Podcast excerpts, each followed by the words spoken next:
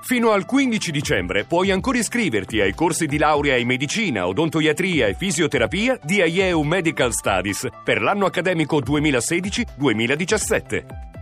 Informati subito all'800 44 44 33 o nei centri studio CEPU. Tra poco in edicola.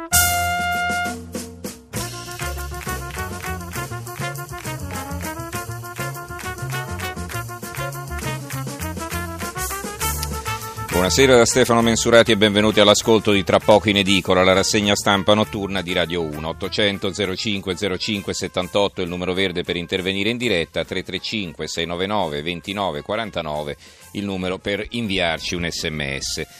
La politica in primo piano anche sui giornali del 9 dicembre. Sono incominciate le consultazioni al Quirinale. Mattarella ha detto che vuole fare in fretta e affidare l'incarico entro il 15, qualcuno parla addirittura di domenica e quindi nel giro di una settimana in sostanza avremo un nuovo governo, quantomeno un nuovo premier, primo ministro incaricato. Eh, insomma c'è il solito balletto di nomi, si vocifera di strane alleanze, ma al momento non c'è niente di nuovo. Altre notizie importanti sulle prime pagine la decisione di Draghi di continuare con gli acquisti massicci di titoli di Stato, l'Italia non può che essere contenta, e poi una notizia eh, probabilmente sottovalutata, l'Europa ha detto che l'80% dei migranti andrebbe respinto perché non fugge da nessuna guerra o da situazioni di persecuzione. Una valutazione questa che imbarazza non poco eh, chi l'ha sempre raccontata in maniera diversa. Per il resto poco altro da segnalare, allora stasera faremo una riflessione sull'organizzazione territoriale del nostro Paese. Sapete che se avesse vinto il sì le province sarebbero state cancellate, anche qui eh, non è una questione di destra o di sinistra, gli ultimi quattro governi, Berlusconi, Monti, Letta e Renzi, si erano impegnati a fondo per ottenere questo risultato, ma senza riuscirci. Loro sono andati a casa, le province sono ancora lì, anche se adesso non hanno i soldi per andare avanti, la finanziaria è stata approvata mercoledì pomeriggio e i fondi per loro non ci sono. Allora le prime domande sono queste, sarebbe stato giuste, giusto abolirle innanzitutto e poi avremmo risparmiato così tanto come si dice? E a cosa servono le province, come funziona nel resto d'Europa. La seconda questione, la seconda questione la affronteremo dopo l'una, si è salvato anche il CNEL, eh, quasi nessuno sa cosa è, quali sono le sue funzioni, anche perché onestamente ha lavorato poco e male, quindi non si è fatto notare più di tanto, eppure tutti a ripetere il solito mantra, bisogna abolire il CNEL, lo diceva Renzi, prima di lui lo hanno detto in tanti, se ne parla insomma da una decina di anni almeno quanto avremmo risparmiato cancellando questo ente e poi eh, si sono salvate le, anche le regioni a statuto speciale, stavolta non perché ha vinto il no, ma perché nessuno ha mai pensato di abolire questi privilegi che eh, a mio parere, ma non solo mio, sono anacronistici. Però eh, i politici delle regioni in questione, che in alcuni casi a Roma pesano parecchio, si sarebbero sicuramente messi di traverso superando tutte le divisioni politiche e quella sì eh, sarebbe diventata una battaglia epocale, quindi nella riforma Boschi di questo non si parla.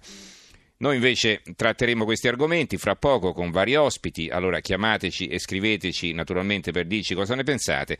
Intanto però vi leggo rapidamente i titoli sulla politica e poi veniamo al nostro approfondimento, al nostro focus di oggi. Il Corriere della Sera.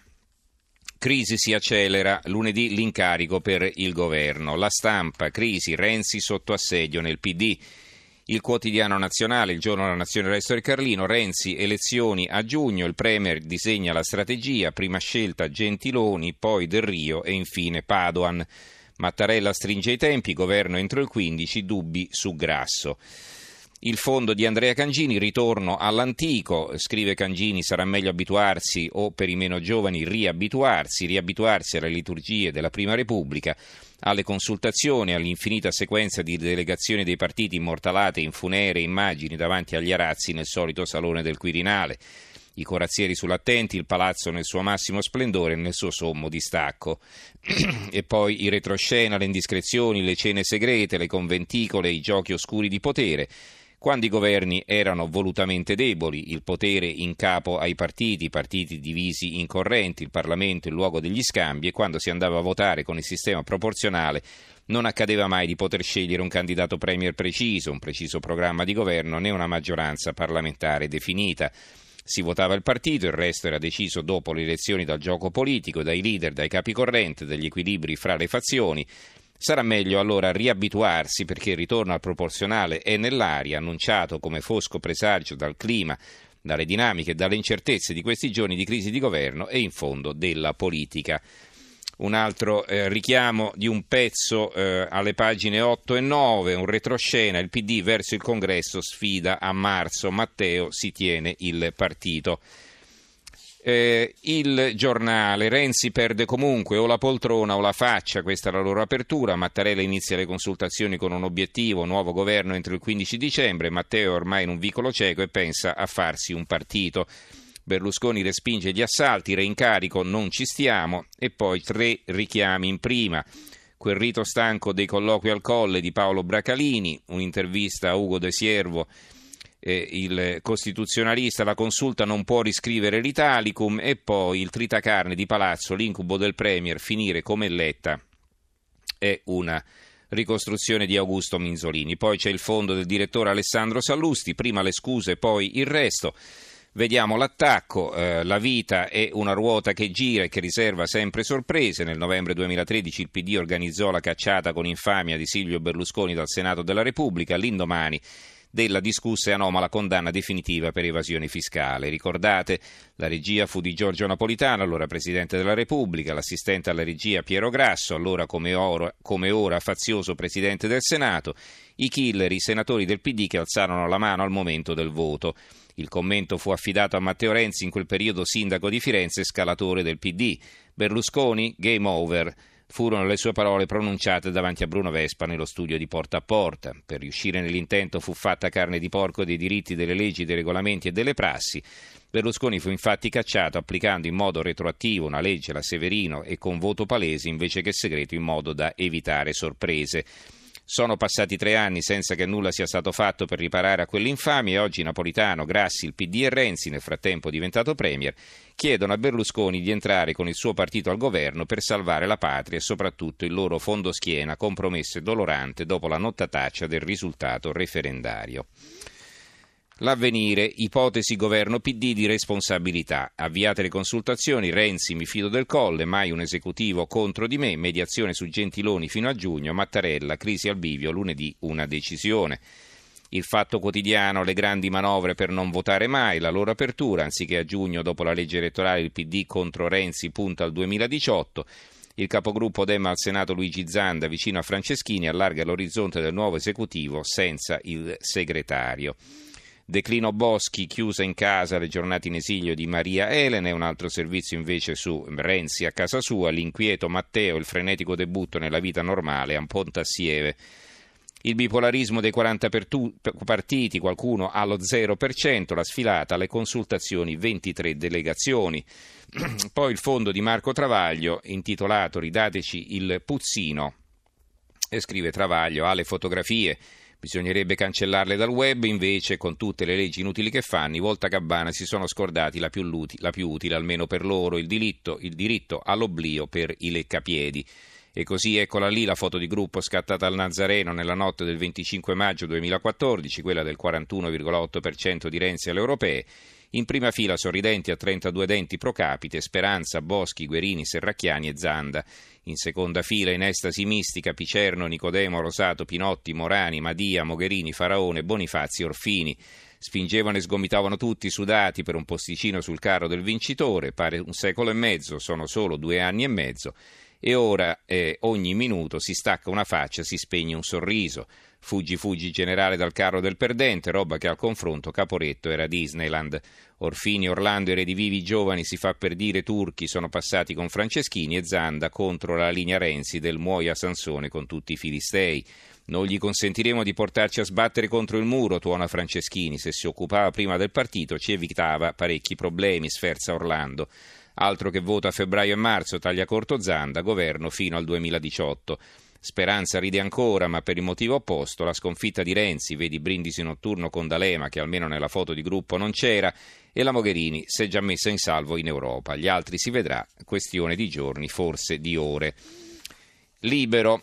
Anche i più sfigati ora parlano di crisi, 13 liderini che Mattarella oggi è costretto a ricevere al Quirinale. E si vedono le foto, vi dico i nomi, poi vedete voi se li conoscete, Carmelo Lomonte del Psi Liberali, Giovanni Monchiero, Civici Innovatori, Lello Di Gioia, Movimento PPA, Mario Ferrara, Gall, Carl Zeller, Autonomie, Lorenzo Dell'Ai di SCD, Renata Bueno, Usei, Cinzia Bonfrisco, Cor, Rudi Marguerettaz, Valle d'Aost, Massimo Artini, AL Possibile, Matteo Bragantini, Fare eh, PRI, Pino Pisicchio, misto Camera, Loredana De Petris, misto Senato. Ecco, tutti quanti vanno al Quirinale con la stessa autorevolezza, eh, che ne so, di un Renzi, di un Berlusconi eh, o, o, di un altro leader di, un, di partito importante. Poi il manifesto, il capo dello stallo è il titolo di una foto di Napolitano. Nel primo giorno di consultazioni salgono a Quirinali il presidente delle Camere Boldrini e Grasso e Napolitano, l'ex capo dello Stato, già protagonista di cinque crisi di governo e molto attivo anche in questa, è il principale responsabile dell'attuale stallo politico e istituzionale.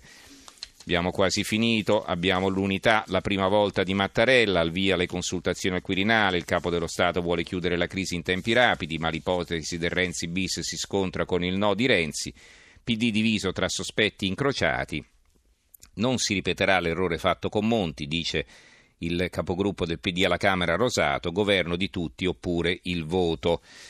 La verità, un uomo solo allo sbando. Renzi vuole un governo fotocopia guidato da Gentiloni, minaccia gli interlocutori. L'ultima parola spetta a me, ma non è così. E anche i circoli del potere economico gli voltano le spalle. Il dubbio, crisi, tutto in alto mare, spunta l'asse, lega, grillo. Ecco, interessante questo retroscena, non sono in molti a riportarlo cosa dicono sul dubbio. I grillini potrebbero non avere i voti necessari per governare, mentre Renzi si muove a sinistra con Pisapia, loro cercano l'intesa con la Lega con cui hanno in comune il tema dei migranti e contro l'euro. Il foglio, il PD e Forza Italia, partiti gemelli tra minacce, tradimenti e ombre di scissione. Italia oggi, alla fine il 5 Stelle si alleeranno con Lega e Fratelli d'Italia. Il mattino, tempi stretti per il governo, c'è un'intervista al politologo Pasquino rifare l'ulivo a breve è impossibile, poi i grillini, il palazzo e il profumo della prima volta è un'analisi di Massimo Adinolfi. Il secolo XIX, PD patto tra correnti, Renzi rimane isolato, la vignetta di Rolli, uno dice Renzi è fortissimo, l'altro risponde ieri ha stracciato tutti alla PlayStation. il piccolo di Trieste infine, un'intervista a Cooperlo, ci serve il coraggio dell'ulivo che fu.